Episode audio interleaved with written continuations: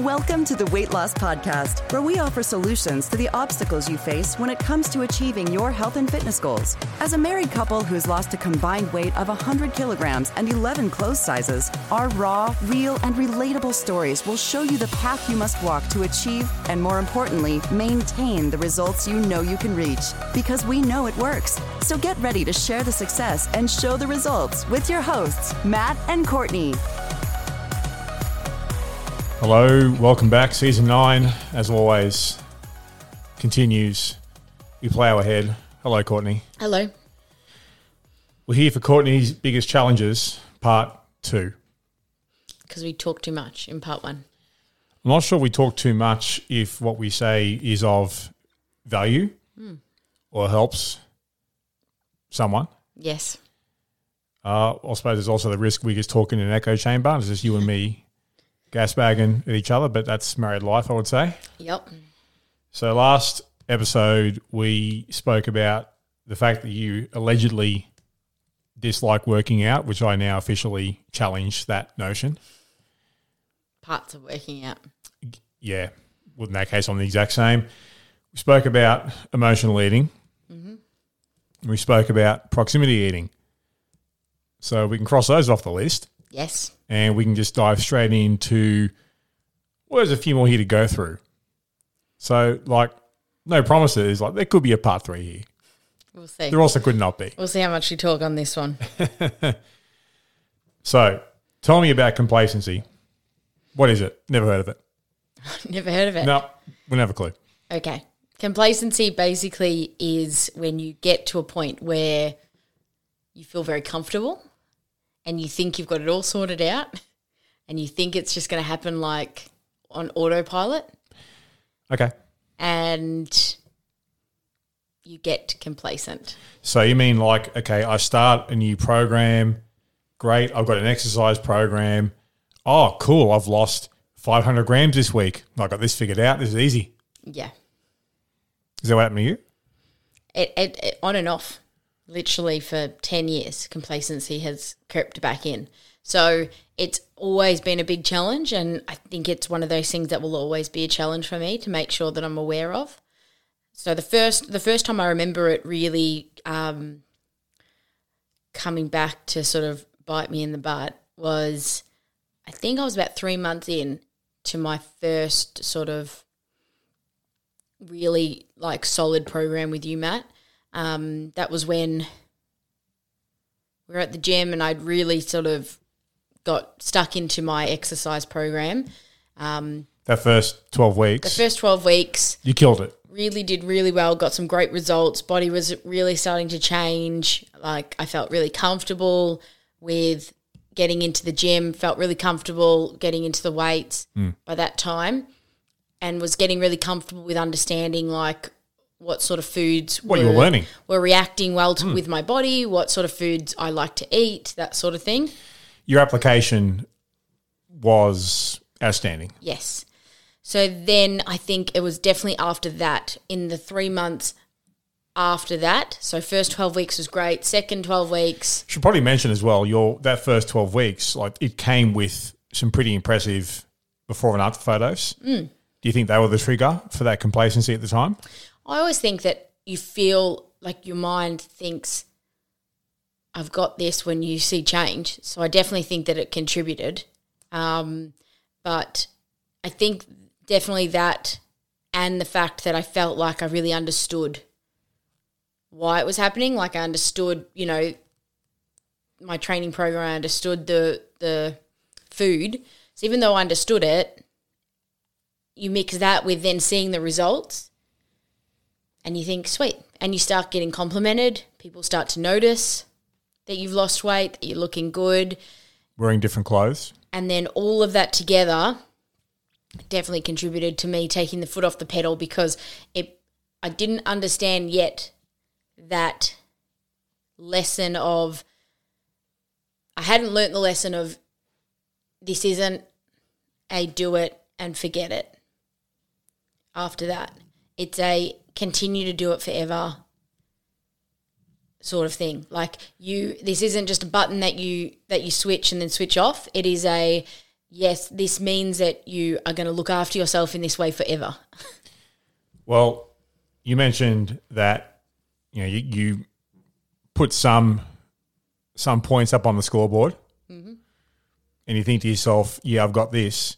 You know, the funny thing is, those of us that do think that, yeah, we you know, like, "Hey, I've got this." You actually do have this, provided you keep doing what you were doing Yeah. to get the changes in the first place. Exactly right. And that's the catch 22 with the whole thing because emotionally, then you start to think, oh, well, it doesn't matter if I just have this one extra meal, or it doesn't matter if I have this because Standards drop. look, I'm I'm looking so good. It like this one won't matter.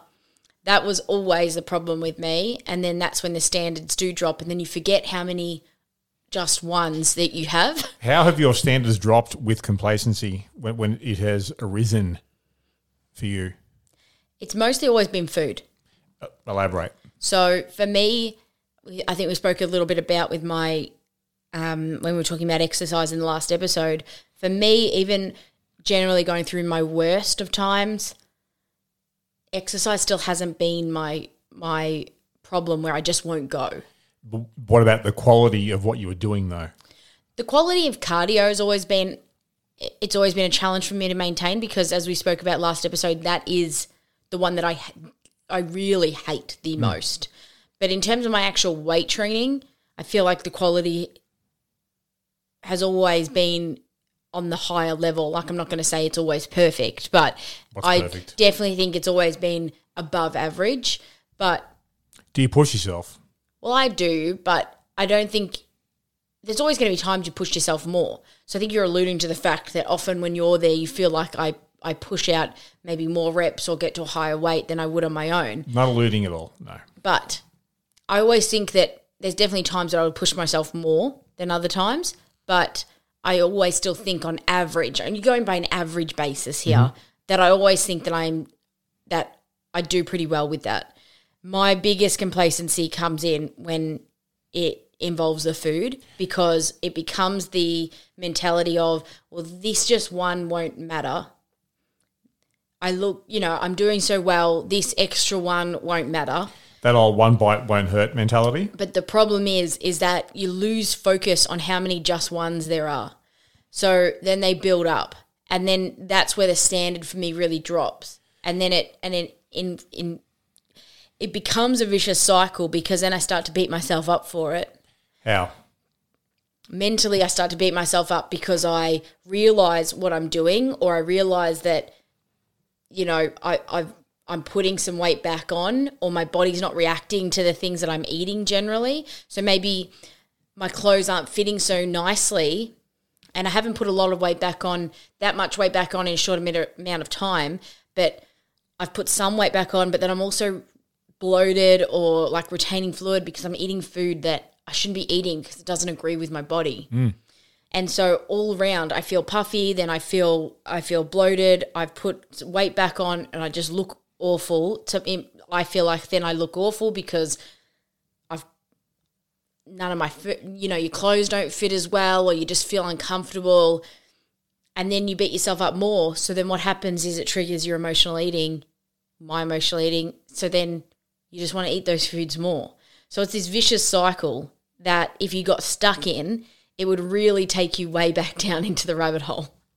So for me, when it comes to complacency, it's something I have to be really mindful of that when I'm having success, that I'm prone like straight away prone to complacency. When I'm having success and things are going really well and I'm starting to get good results, I am prone to complacency and I have to be mindful of that. And I also have to be mindful of times where like if I if I am getting stuck in it, I can't beat myself up about it. Like that making, you know, mistakes and beating yourself up about it. You just have to let it go as a mistake and I have to then move on because if I dwell into it, it'll it'll it really will spiral down to an emotional eating and binge eating type of um, mentality for me. Is complacency normal?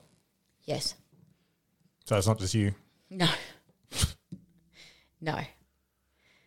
No, I don't, I don't know if I've met anybody that hasn't told me that they've never experienced complacency. I can't think of anyone I've met. It's it's to me it's human nature. Whether it's got to do with exercise, I've known people that just will take weeks off exercise. I've known people that have similar to me, where it's the food that goes backwards. Or both. Um, could be both. Yeah, it, it could be a few different things, but We'll see it we'll see it with clients. And this is why sometimes we've had clients where they'll start with us like they're shot out of a cannon. And much like your first twelve weeks, Courtney, it's just like, wow, okay, yep, cool. You are you are kicking ass. And okay, yeah, get some get some pretty good external changes so mm-hmm. far. And a lot of a lot of clients that don't start like that will look at people like what you did, Courtney, your first 12 weeks and what has happened with plenty of other clients in the past. And I'll think, oh, wish I could do that. My first thought is, hold on, Sparky. There's another side to this. Because how, like, if I had a dollar for every time I've seen someone start just red hot on a program with us and then just drop right off. Mm-hmm. It's it's normal. And it's the thing is like your your experience where you start fantastic and then you start to smell the roses a bit too much is just all too common a story. Which is why to me, people that get a fast start, there's no guarantee that they're going to be able to keep it up. No, definitely not. It it's one of those things that have really though in, in one respect I'm I'm happy that it, it did happen because it really led me to a lot of the things that we still talk about to this day, Matt, like celebrating the small wins. So it's that fine line between celebrating when you achieve something big but not feeling yourself too much where you think it's the end. And we've spoken about that a lot Well, what is the end? and it's and it's those sort of realizations through my own experience of having that complacency obstacle that I've come up like I've really been able to have clarity when it comes to those sort of things. So, um, you know, making sure that back in the day we came up with the small wins list and making sure that we celebrate those, making sure that you know we we tell a lot of our clients like about the honeymoon period.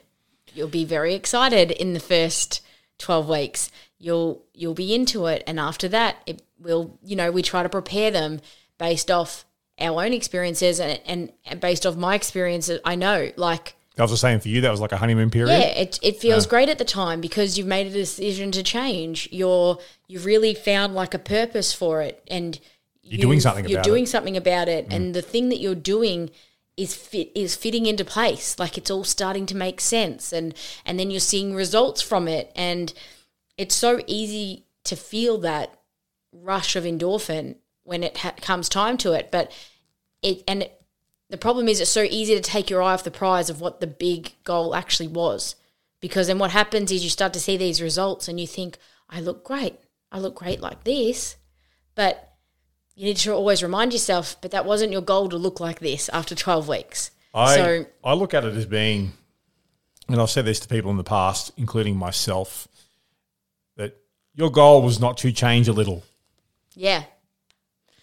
Yeah, it's perfectly said. But Your goal was not to, you know, score a couple of points in the game. The goal is to score a lot of points over a long term period of time, and it's, it is very easy just to get a little taste of success, and then start to think, "Yeah, I'm shit hot." Absolutely, and that's what happened to me, and it's ha- it's happened to me several times since. So it's not like it's just that first twelve weeks ten years ago, and it's never happened again. It's definitely happened over the last twelve, uh, sorry, ten years because my body shape has continued to evolve over the last ten years.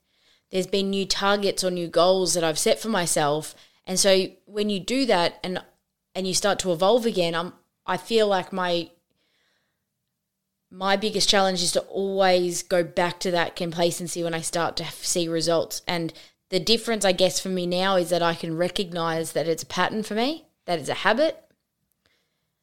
and I know it's going to come, so I can then start to put things in place and also deal with it if I start to feel like I've slipped into complacency because I'm also not Yoda and I don't know before everything happens. So I definitely wouldn't also say in the last 10 years that I've caught it before I've started to fall into complacency.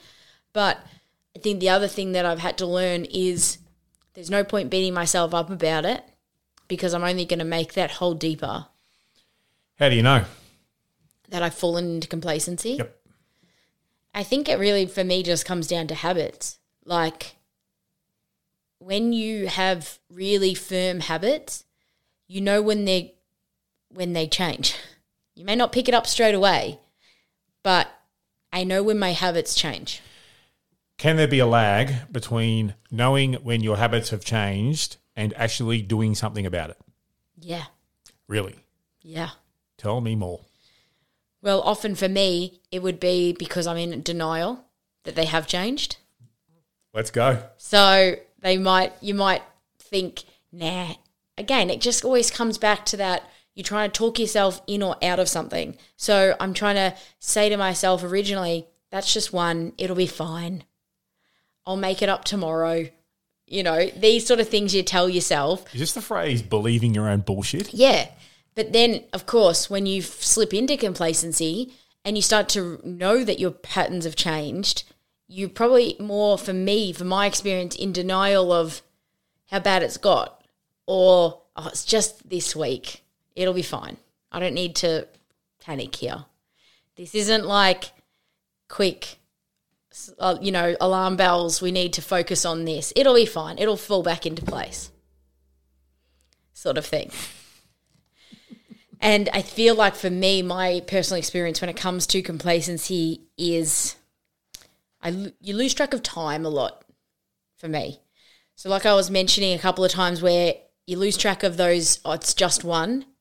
You lose track of how many of those you do then in Oh, one week. As in, like it's just one for the next month. But then you also lose track that it's happened for a month. Mm. And then it's not until you go back and you actually sit down and you think about it and you're really honest with yourself because, again, denial, denial, denial is strong.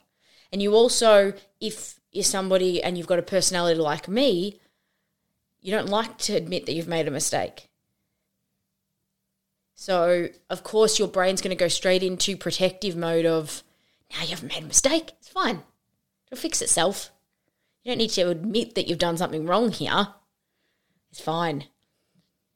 So that helps with the delay for me as well. Is it always the same foods? Well, I think for me personally, this would fall back into my emotional eating habit. So for me, they they're very go sort of hand in hand. So it would fall back into what foods I crave when I am emotionally eating. So you're looking at more of your sweet stock type foods. The usual suspects. Yeah. But there's also some foods that are just really high in high in calories. Like they're delicious, but they're not filling you up and they're really high in calories. So you've got those quote unquote healthy foods, which are healthy, like nuts, for instance. Roasted nuts. Delicious. I find them delicious. Cashew nuts and macadamia nuts. Don't even get me started on Delicious. nuts. Right? Like, I, I'm here for it. I love them. I would snack on them all day. However, they're not filling me up. They're not a meal, and they're incredibly calorie dense. Honestly, honestly, like I live, I live for nuts, especially peanuts. But they're a terrible snack. yeah, They're terrible. terrible. Yeah. terrible. But Almonds, like as terrible. Mixed into a massive salad. Oh, very different. Game changer. If they're a part of an actual meal, Yeah. but just snacking on them is not a meal, Nah. and it's not helping me. So that's probably more of where I get complacent. Whereas I'm having more foods like that, where I'm snacking throughout the day, and in my brain I justify it as, oh, but it's okay because it's healthy. Oh, But the problem is, is that you don't stop to think, okay, A, this is not a meal, and B, this is not adding anything to my day. Um, and yeah, we don't count calories, but I just know well, it's calorie awareness, isn't it? just being calorie aware, you know that that nuts are very calorie dense. Yeah. So I'm in effect wasting so many calories a day on not a meal. Mm. Where I could have just sat down and had a massive meal and it had less calories than that. But And that's sprinkle not some nuts through it. that's not the way at the when I go through those phases, the way that my brain will justify it. Have you improved at this? Yeah. How? I think for me, it's I'm always trying to be more aware of everything I put in my mouth. That sounds wrong. that sounds really wrong. To eat. no, I'm here for it. we can't even cut this part out because it's too funny. I have no intention of cutting this part out. that is too funny. Um, I'm more aware of the food that I eat. Okay. Child, we are children. Um, You mean like sausages and things like that? Stop it. Stop it. Um, no, I'm in all seriousness. Mayonnaise? Compose. Compose ourselves, please. Compose. Um, definitely being more, more aware of just food that I that I'm eating. So I know when I'm getting complacent because I do reach for those delicious foods which my brain will tell me are healthy, but they're not helping me. Or, you know, and again, I think this comes down a lot to the rule of proximity too. So it's just making sure that I've got food to eat. Here's a question: When when you fall into complacency, or you have in the past, does your acknowledgement or or the way you you behave around the rule of proximity change? Does what goes into your shopping trolley change? Probably the, is the better question to ask. Yeah, well, I was going to say, I think when I focus on the rule of proximity and making sure I've got food to eat, it's also then, as we've spoken about before, trying to keep out of the house as much as possible things that you don't want to eat. And then that way, I know that I'm starting to get complacent because I'm I'm actually physically going to buy these things. Like it's not just like it's in the house and I can just grab one unconsciously. Like I'm at that point I'm making a conscious effort to go and buy it. So by doing that also, it helps because I'm more conscious and aware of what I'm doing. And then for me, I think that's easier to pick up because I know if I'm going to the supermarket all the time buying these, it gets to only a few in where I'm like, hang on a second, this is too many now. It's starting to become a habit. We talk about bonus and staple foods. Yeah. And Don't we? yeah, it's When- just continuing to go over that. When And bonus foods become staple foods. I think for me, complacency also is, is for myself is about setting standards Okay. constantly and constantly setting standards for myself. So, and almost rules in a way, and that and that just helps me. So Rules. Tell me more about rules. I think like for me, it's like, well, I'm going to go on a date night this week with Matt. As in this mat? Yes. Yeah, okay. So if I'm going to go on a date night with my husband, then That's me. I'm not going to go and buy lunch on Tuesday at work because I want my the meal that I go out and have a meal out to be date night with my husband on Friday night. So for me, it's also Make it worth the wait. it's giving me standard that's part of me setting standards. So it's not depriving myself because yeah, I could go out on Tuesday at work and buy lunch. It doesn't have to be anything that's unhealthy. It still could be very healthy, but Like a meet you for lunch. for me it's just not the point it's like for me it's less about what i'm eating and more about the the pleasure of going out for a meal so i'd rather do it for, for a reason than it become the convenient option because again hmm. for me i know myself and i know that if i made that a theory in my head that's plausible it will become a habit Look at it as being if I'm going to eat food that's off my plan or going to you know have some bonus foods or whatever, I'm going to make it worth it. Make it worth my while.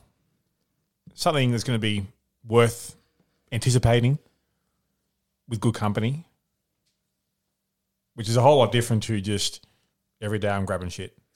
I just think, yeah, for me personally, I just know that if I made that a habit, that lunch that I just have out just because I can mm. will then inevitably turn into having something that I shouldn't be having or doesn't agree with my body because it's there and it looks delicious and I haven't tried it yet, so I'm going to try that. and then it can roll. It, it can spiral out of control for me. I know very quickly. So when I talk about standards and rules for myself, it's just setting myself basically Boundaries?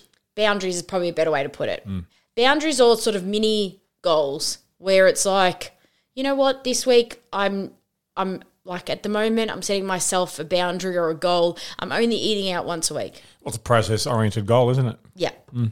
And then that way each week I can decide if I've got a bir- if I know it's it's somebody's birthday, then I know that's the time we're going to be eating out.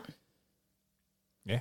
So we'll do date night in maybe or something like that. And that's going to be different for everyone. I don't mean that you have to then set a goal that you can only eat out once a week.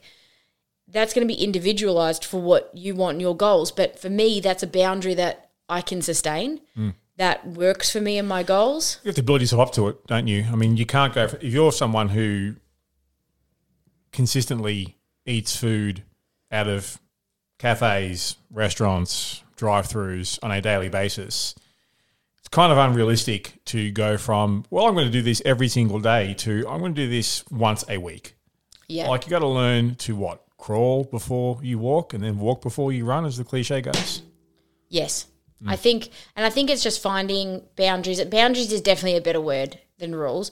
I think you're just setting yourself boundaries that are going to keep you striving for something, but keep keep you sort of contained in a way. That that is for me. I need to be sort of have some sort of boundaries. Otherwise, my my brain will have any excuse to give myself an excuse mm.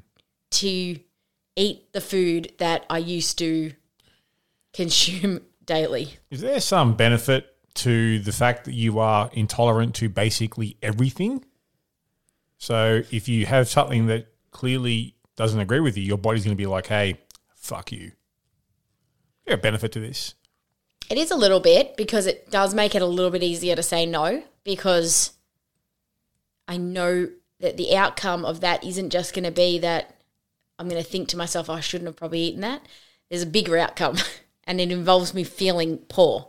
So that definitely is helpful.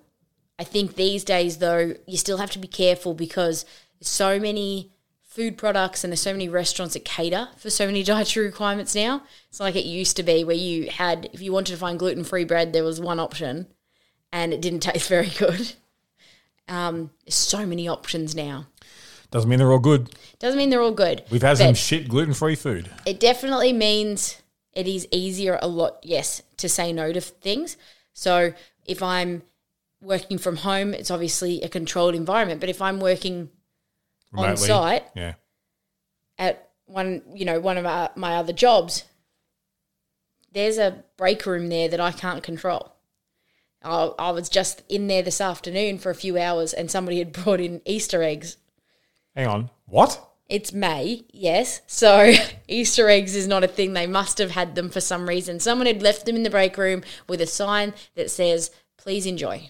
What type? They're those like the small, solid filled ones? No, the bigger, hollow ones, Nah, they're the shit. Cadbury Nah, ones. Ah, chuck them away. So that's very easy for me to say no to because I can't eat milk chocolate. So if they were very dark chocolate eggs that I know my body can consume, that would have been very hard to not have one. It's also, yeah, I, I can identify with that. One, one of the few benefits to being diabetic is that it doesn't take much for my body to tell me, yeah, You can't No. have that. no champ. Yeah, so there are some some benefits to that. I'll tell you what, one one tip I would probably give to you, Courtney, and to you listening as well, something that I found very helpful from a complacency perspective with regards to the food that we eat, because yes, it is easy to have the one bite won't hurt mentality, because that adds up fucking fast. And also portion distortion comes into play with, with complacency and complacency eating as well. Yeah.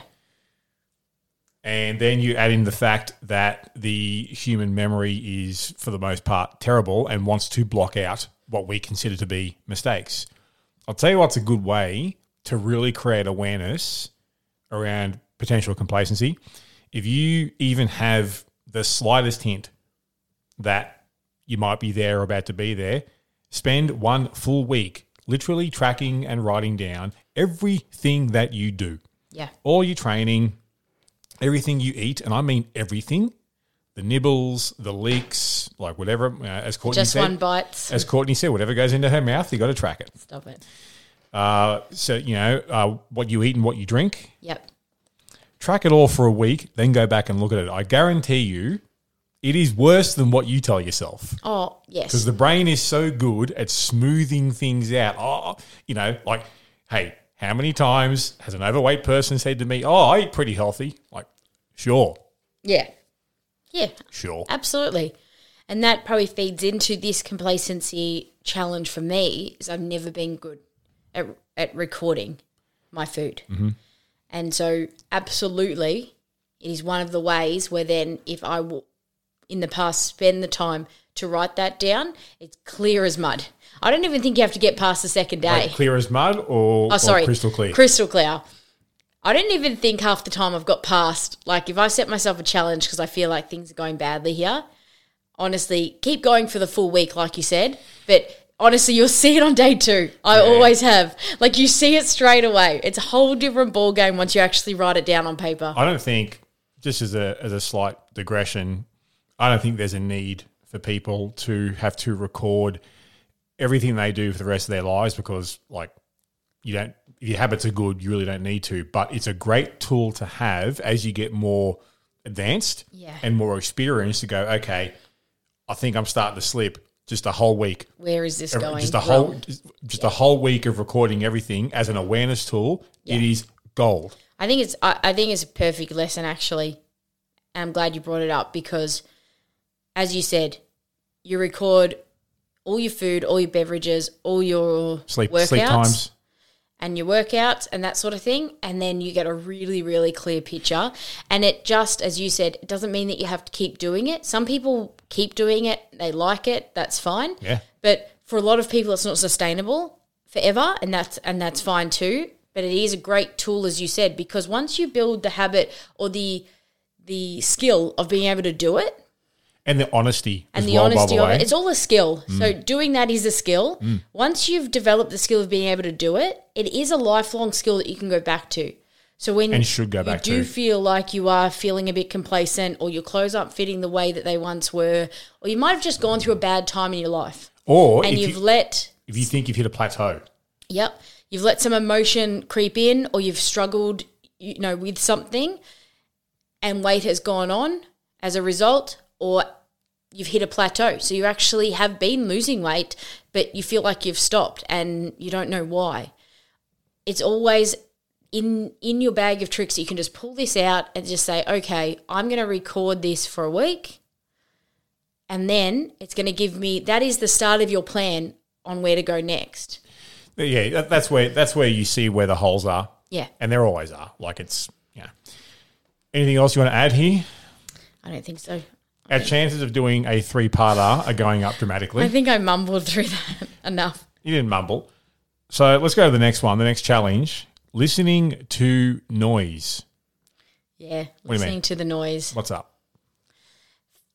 It's just getting distracted. I think this one comes down to getting too easily distracted By by outside influence. So you're talking about, I mean, it could be lots of different things. For me, it was always more listening to the to- no- noise in terms of social media and looking at what's in vogue or what's you know popular to do at that time. So what exercise or what social media influencer is doing this week or you know all that sort of stuff. But listening to the noise could also come under you know, listening to maybe negative people in your life or around you, um, being influenced that way, um, TV, you know, social media. Social media is probably the biggest one in this day and age, I would think. But but for you though, for me, it was always social media. what about what about other people doing other things? other people doing other things, but it was really because of social media that I would see that. Um, it wasn't. I didn't have anybody in my main circle that were negative towards me or doing something that was making me feel like I am doing the wrong thing.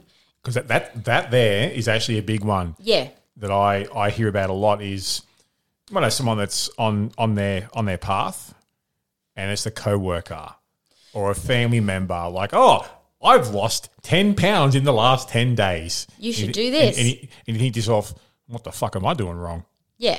Or or being sort of making negative comments about the way you're going about it. And Oh, you're lifting, making lifting weights. making you second guess what you're Hmm. doing.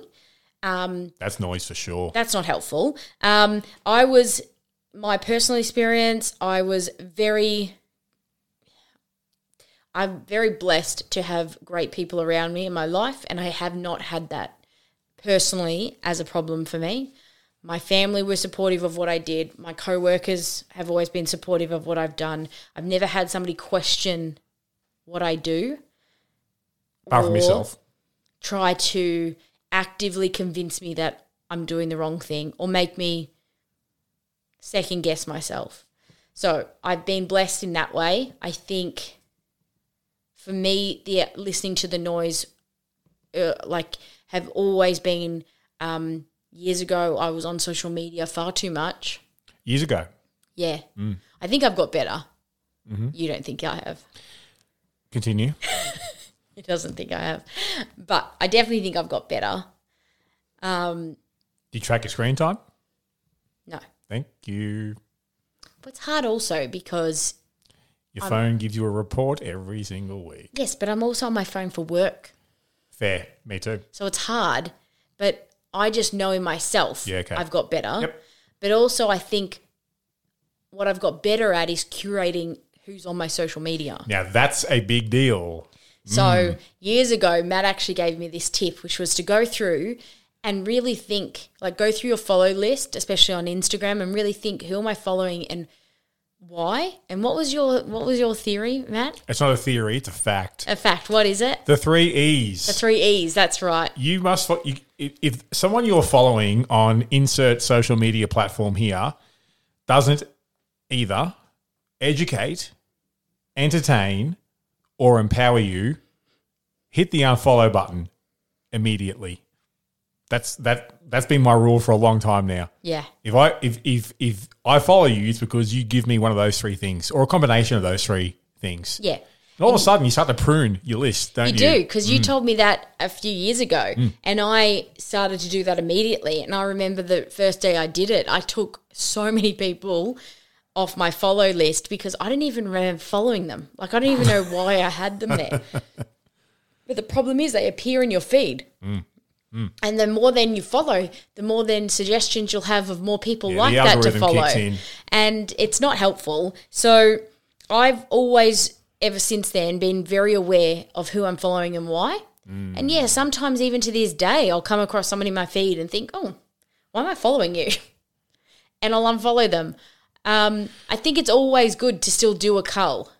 And I'm talking about like major, you know, fitness influencers, you know, um, major sort of quote unquote social media influencers, experts experts, you know, um, so, celebrities, things like this. These are the people that I used to follow a lot. And this is what I'm talking about. This is who I cull and unfollow because it's just noise coming from them. And I think sometimes even, you know, they're obviously not meaning to trigger people or for people to be unhappy from watching them. That mm. I don't think that's their goal. no definitely But not it's just you're not going to click and resonate with everybody's message. And there's no mm. point following somebody just because you think you should or you think that it's, you know, it's the cool, you know, they're the it person at the moment. It doesn't matter. they're Like, the shiny object again, you resonate with the people you resonate with. Mm. And mm. if somebody is going to be talking about things or showing images of things that are going to make you feel a certain way, anxious, or start to make me second guess what I'm doing, Yeah. or start to make me question my own body shape, that that is not their problem, it's mine. And I need to take action by cutting myself off from that. That's you couldn't have said any better. Ultimately, it is our responsibility to put ourselves in the best possible positions to, you know, for mental health, physical health, whatever it might be. Here's a question for you: talking about listening to noise. What about noise around how big or small a female PT should be? Ugh.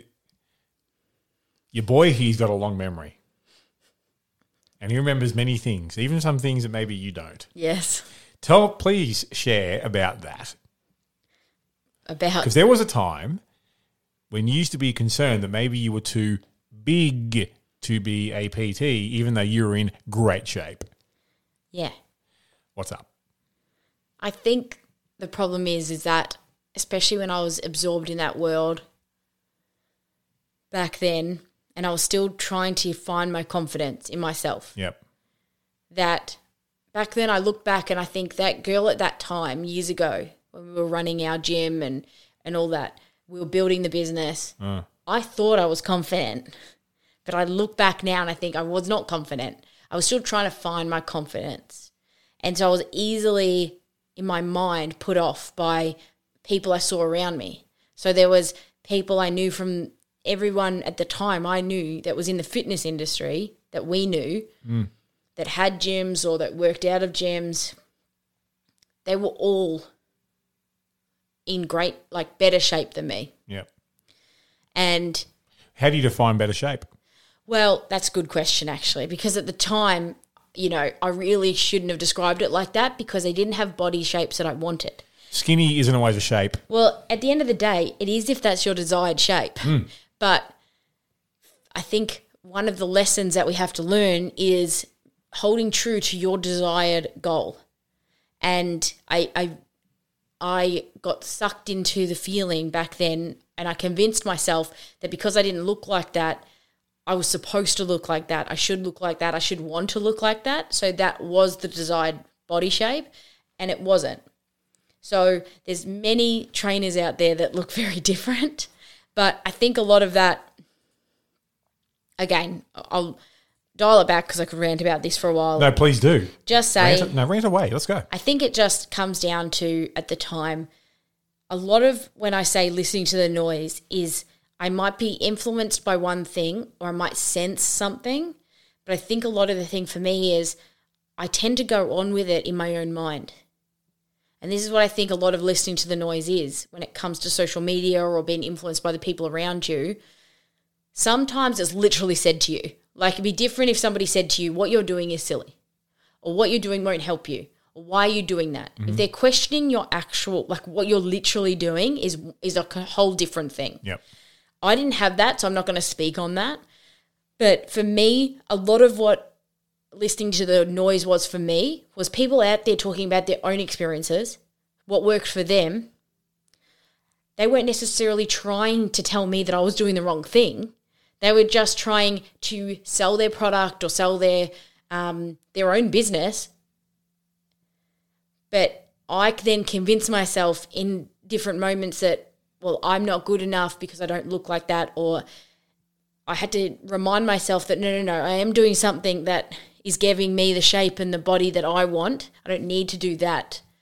But I was very um, easily swayed, and I had to have internal conversations with my in my head sometimes because I would look at those influencers or something like that and think, oh, am I? And I'd question myself, am I doing the wrong thing? Do I have the wrong goals? So I don't necessarily think when I say listening to the noise, it wasn't necessarily blatantly told to me. I think a lot of the time I just look at, I was looking at too many different people doing too many different things. And I started to convince myself that what I was doing was wrong. Question Do you think you are more susceptible to noise when you are lacking in self confidence? Yeah. Yeah. Yep. Especially if it's got to do with the thing that you're not confident about. Aha. So if you're lacking in self confidence because of the way you look, mm. I think I personally think you're going to be more susceptible then to that area. So Yeah. things on social media related to look or related to exercise or diet or whatever. It's going to be absorbed into your brain, I think, quicker. So, how does one improve at blocking out the noise? I think really trying to recognize where most of your noise comes from. So, like when I detailed where my noise came came from, I know I'm very clear image of where it all comes from. So I think for me, really trying to nail down, if you feel like you've got a noise, a lot of noise happening in in your life, think about where it's coming from. Is it coming from the people around you? Is it coming literally very specifically where somebody is in your immediate circle telling you that what you're doing is not good enough or not going to work or putting you down? Or is it happening because you're sourcing too many different opinions and it's all getting mm. confusing? Have you got too much, too many different opinions on your social media and you're actively looking at all of them? Are you going down rabbit holes on social media looking up things and you're confusing yourself? That could be taking you away from what you probably should be doing instead or are supposed to be doing. Yeah. I think it's finding out where the noise is coming from and Yeah. then you can start to correct correct it and put up boundaries for yourself. So for me it was going through my social media really blocking out unfollowing a lot of those influencers or a lot of those people that I just didn't need to be following because it was just more noise that is coming into my life. I can't get rid of social media because It's part of our business. we use it for our job. yeah.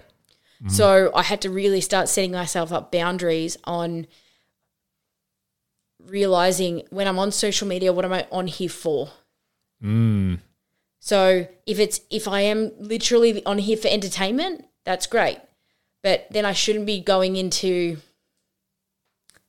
um, videos about body shape or workouts because that's not entertaining for me. Well, it's job. Part of our job, isn't So it? Yeah. it's thinking when I'm on there, what am I on here for right now? Am I on here for work? Am I on here for entertainment? And if I'm on here for entertainment, then what is what do I want to look at right now? So do I want to Mm. Look up videos. funny cat videos? Do I want to look up? Am I researching uh, my next tattoo design Uh, ideas or yeah, that's good fun. you know so it's those sort of things where i'm on there i just have to be more deliberate and aware of what am i going on here looking for Yeah, this reminds me of our time management episode we did during the course of this very season. We spoke about doing an audit. So with, with you know improving your time management requires an audit of where your time wasters are. Same thing, isn't it? Here with okay, shit.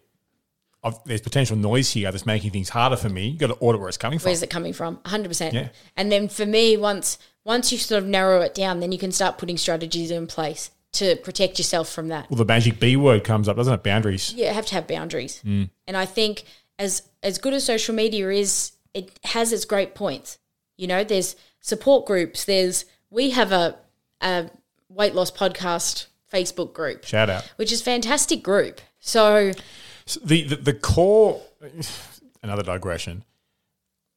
The the original sort of idea behind social, social media i think is tremendous. Yeah same. I, I connected with people i went to you know and still do now connect with people i went to high school with. Yeah. even though i'm in a completely different part of the country. Yeah. You know well, we've met people literally in different parts of the world. This wouldn't be possible. No.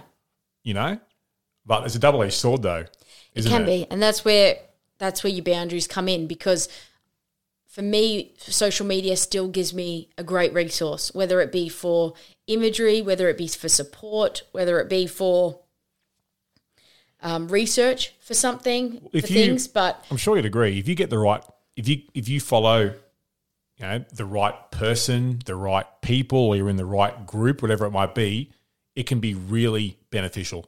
yeah But gee, you got to wade through so much shit to get there, don't you? you do.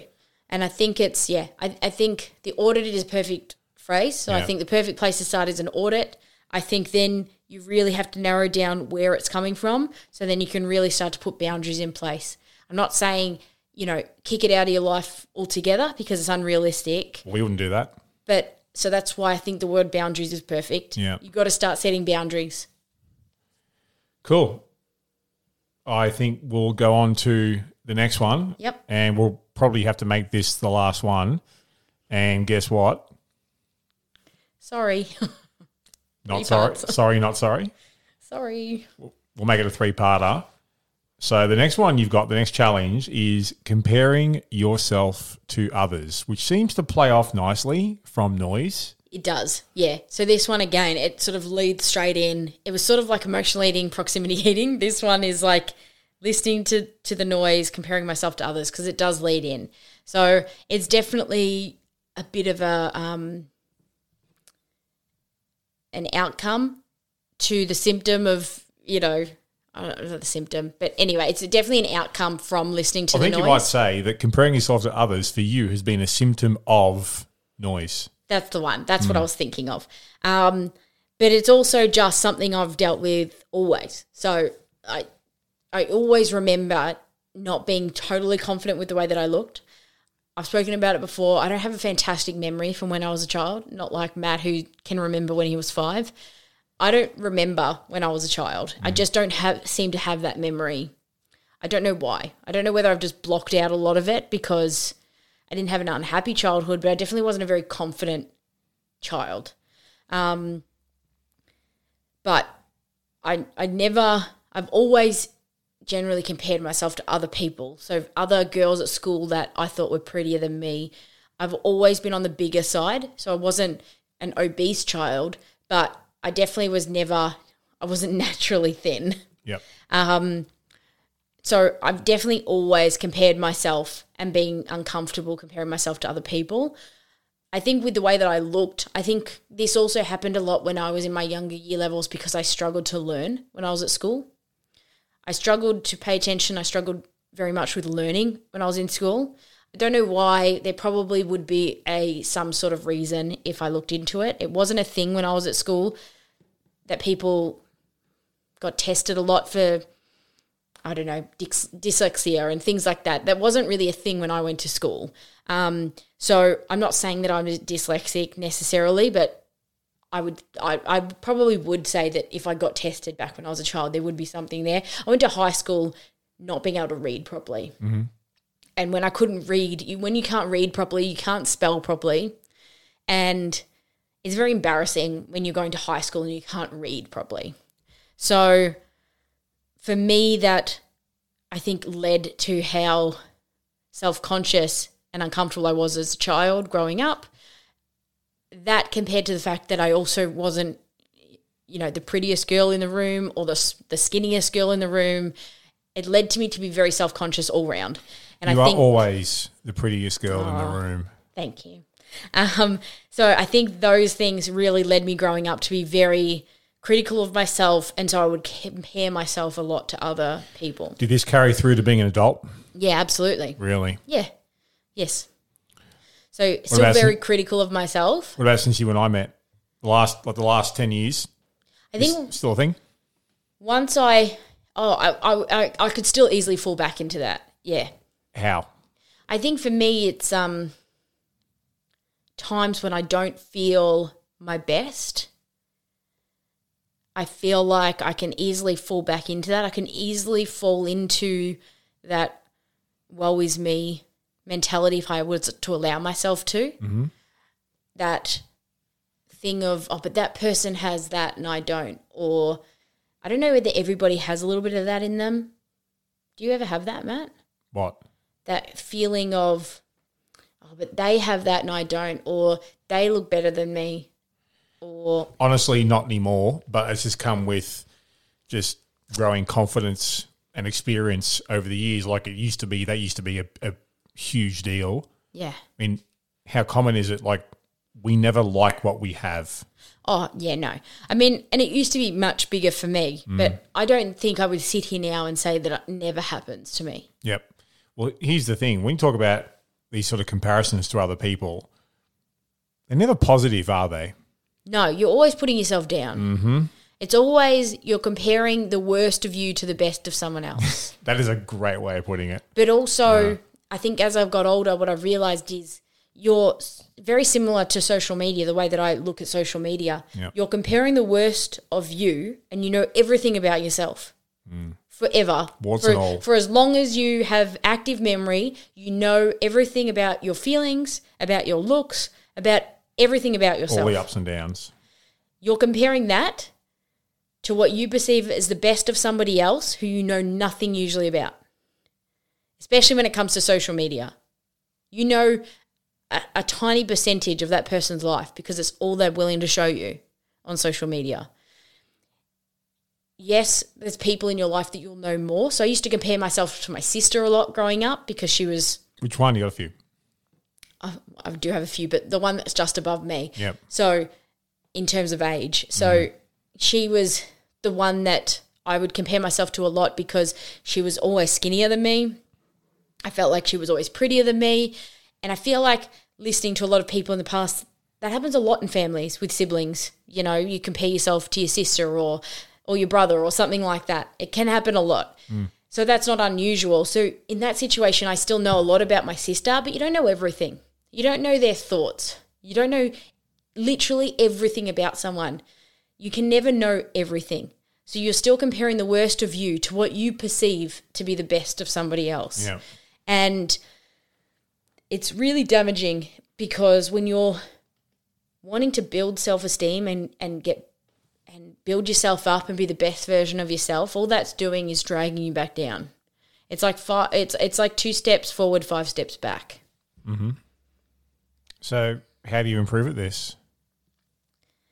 I think it is again. This goes into listening to the noise a bit, so that will help. I think with this, it did for me because as an adult, a lot of my comparing myself to other people were yes, other people around me, but a lot on social media. So that did have a big impact on my ability to be able to really see that clearly in terms of working on listening to the noise. I think as well, comparing yourself to others. I say it all the time. It's, it's but for me, it, it comes down to another habit that I need to be aware of. And I feel bad saying this is the answer because I feel like I've said this is the answer to a lot of the things. But for me, awareness is key. How do you create it? I think I create it from it leads also into my my really my low points. So what's triggering my emotional eating? What's triggering, you know, all these um, toxic habits that I have, and these emotionally feeling really low. Once you st- once I start to be able to get to a point where I can really ask myself what's bothering me, and I'm really honest with myself, is when that I can start to identify that potentially I'm upset because I'm not skinny enough, and then I can work backwards and say, but why do I feel like I'm not skinny enough? What's triggered this? And it's because something that I've seen or so- something that somebody looked like today, or you know, I've compared myself. I realize that I've compared myself to somebody else. I think this is a good opportunity to bring back to the podcast your favorite P word, Per- perspective, correct? Perspective is required with comparisons. What of myself am I comparing to that of someone else? Like I, I've said it in, in we spoke about my challenges, comparing my ninety nine percent, someone else's one percent, and reminding myself of that is like, oh, hang on, yeah, what am I? What the fuck am I doing? Yeah. And I think also just remembering that as I've got better at identifying this and talking myself through it when it comes up, is also asking myself, but what's my goal? Is my goal to actually look like that? So I used to do it a lot with the girls that I used to see in the gym or the trainers that you mentioned before, Matt. Yeah. I used to do this question a lot with myself of, but do I actually want to look like that?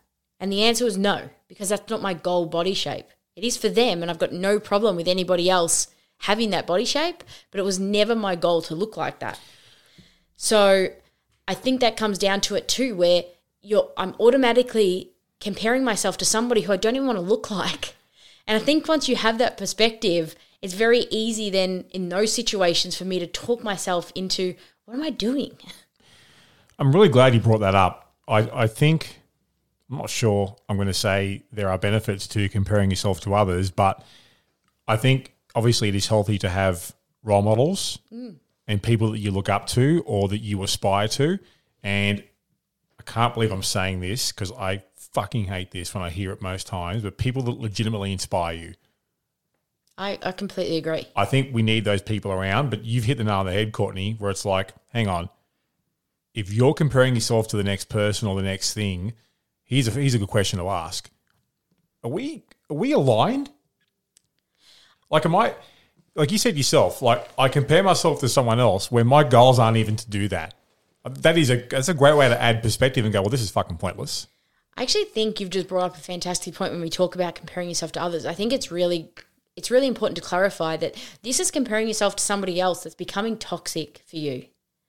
This is invoking a toxic, negative emotional response for you. I think what you just said there, Matt, reminded me of that because it's like having role models or wanting to being inspired to look like somebody because you you appreciate their body shape and you've decided that that is the body shape that you also want to achieve and you feel like it's realistic for you and you would be it would improve your confidence to look like that mm. that's the comparing yourself to others that's not toxic right? Mm.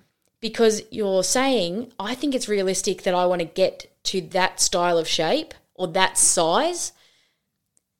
Body shape is hard to emulate because different cultures, different genetics will sometimes dictate a particular body shape when it comes to, you know, bust, waist, hip measurements. So sometimes it is a little bit hard to say, I want to look exactly like that. Mm. But you often will have an idea or, or a size that you want to be, and you might have an idea of somebody who has that size, Yeah. wears that size of clothes, and has a body shape that is desirable to you, that you think is realistic and really suits your goal. That is the comparison that's not toxic, right? Because you're looking at them from a realistic standpoint and you're thinking to yourself, I can do that. I'm going to set a goal to achieve that result. But it's not that person's body, it's the result that you want. Isn't that the difference between an aspirational comparison and a toxic comparison? Absolutely. And I think just from what you were saying, Matt, before, it made me think it's really important for us to clarify that because this is the toxic part that I'm talking about that I mm. that it has always in the past growing up been a challenge for me. And now over the last 10 years I've got way better at it. But I don't ever I would ne- I wouldn't lie to you and say that I sit here today and I've never thought to myself in a negative way, oh, why don't I look more like that? But that's but when you say look more like that in an unrealistic way, like you couldn't anyway. I couldn't anyway, but it's also, but do I want to? Am I just having an excuse right now to Beat beat, up. beat myself up for no mm. reason? Like, why am I saying that? Mm. Like, why am I thinking that to myself? Like, is there a bigger context here? Is it because I'm not happy with the way that I look? Okay, but don't I already have goals and strategies in place? So I don't need that negative inside noise. It's basically inside noise, is what it is. There is internal and external noise for sure. This is where I like the, the use of the word alignment. Like if, I, if I'm going to compare myself to someone, there should be some alignment there. Otherwise, the comparison is flawed immediately. Yeah. Like it's where, from a business perspective, you might have. I'll, I'll use the our, our business as a, a- an example. You might have a, a trainer come to us and say, "Oh, like yeah, I'm killing it. Like I'm I'm training. you know, I work 70 hours on the floor in the gym each week, making all this money, and I think like that's fantastic. I don't fucking want that at all. So there's, so there's no there's there's no need to have a comparison there. No. Like you, it might be like, oh, that that trainer makes more money than us, but fuck, I don't want to earn it that way. But if you were not confident mm. in the way you live your life and the way you run your business, there's a potential that inside noise would go around again in your mind. It would play on your mind because then you would think, man, maybe I am doing the wrong thing. Well, it goes back to the question I asked you before: Are you, more susceptible to noise when you're lacking your self confidence? Yes. So I suppose it's also then a question about how do you build self confidence. Like that's a podcast unto itself. Maybe we should put that in our notes. I think we should because that we can't dive into right now, but it is something that that we probably should at some point. might to put that on our on our planner list. Yeah. I think. Okay. Anything else you'd like to add about comparing yourself to others? I don't think so. I think I've covered off everything, but Okay. If you think I've missed anything, please email us. Where at, Matt? Podcast at theweightlosspodcast.com. You really caught me on the hop then. you do it to me all the time. I do. So I've got you one back. So we've got we've got three more challenges to get stuck into next week. Do we want to give them away right literally now? Literally just about to say, how about we tell everyone that the three Who's everyone? listening, of course, Okay. Because it's not just us listening. Surely, surely. I should hope not. All right, Matt. What are we touching on next week? Imposter syndrome, food variety, and what may create a part four of this anxiety. Yeah, we'll try to keep that one succinct because that could go on forever. But Okay, so I'm going to give a plug to our Facebook group, which we mentioned before, but go again. it's the Weight Loss Podcast on Facebook. Yeah, what are you doing? Come and join us. Like, come on. It's a great group. It is. This is where we're talking about. We there are great. some good parts about social media. You just have to find them. And in our opinion, we are part of the good parts of social media. We are. So outside of that, I think that's a wrap. So thank you for joining us. Courtney, thank you once again for bearing your soul. You're welcome. We will continue this in the next episode. So, hey, let's get out of here and we'll see you next week. Bye. Are you ready to share your success? Head over to our website for full access to our show notes, resources based on today's topic, and links to our Facebook group so you can share your story with our hosts and many others out there who are looking to achieve and maintain their health and fitness goals. You can find all that and more exclusively at theweightlosspodcast.com.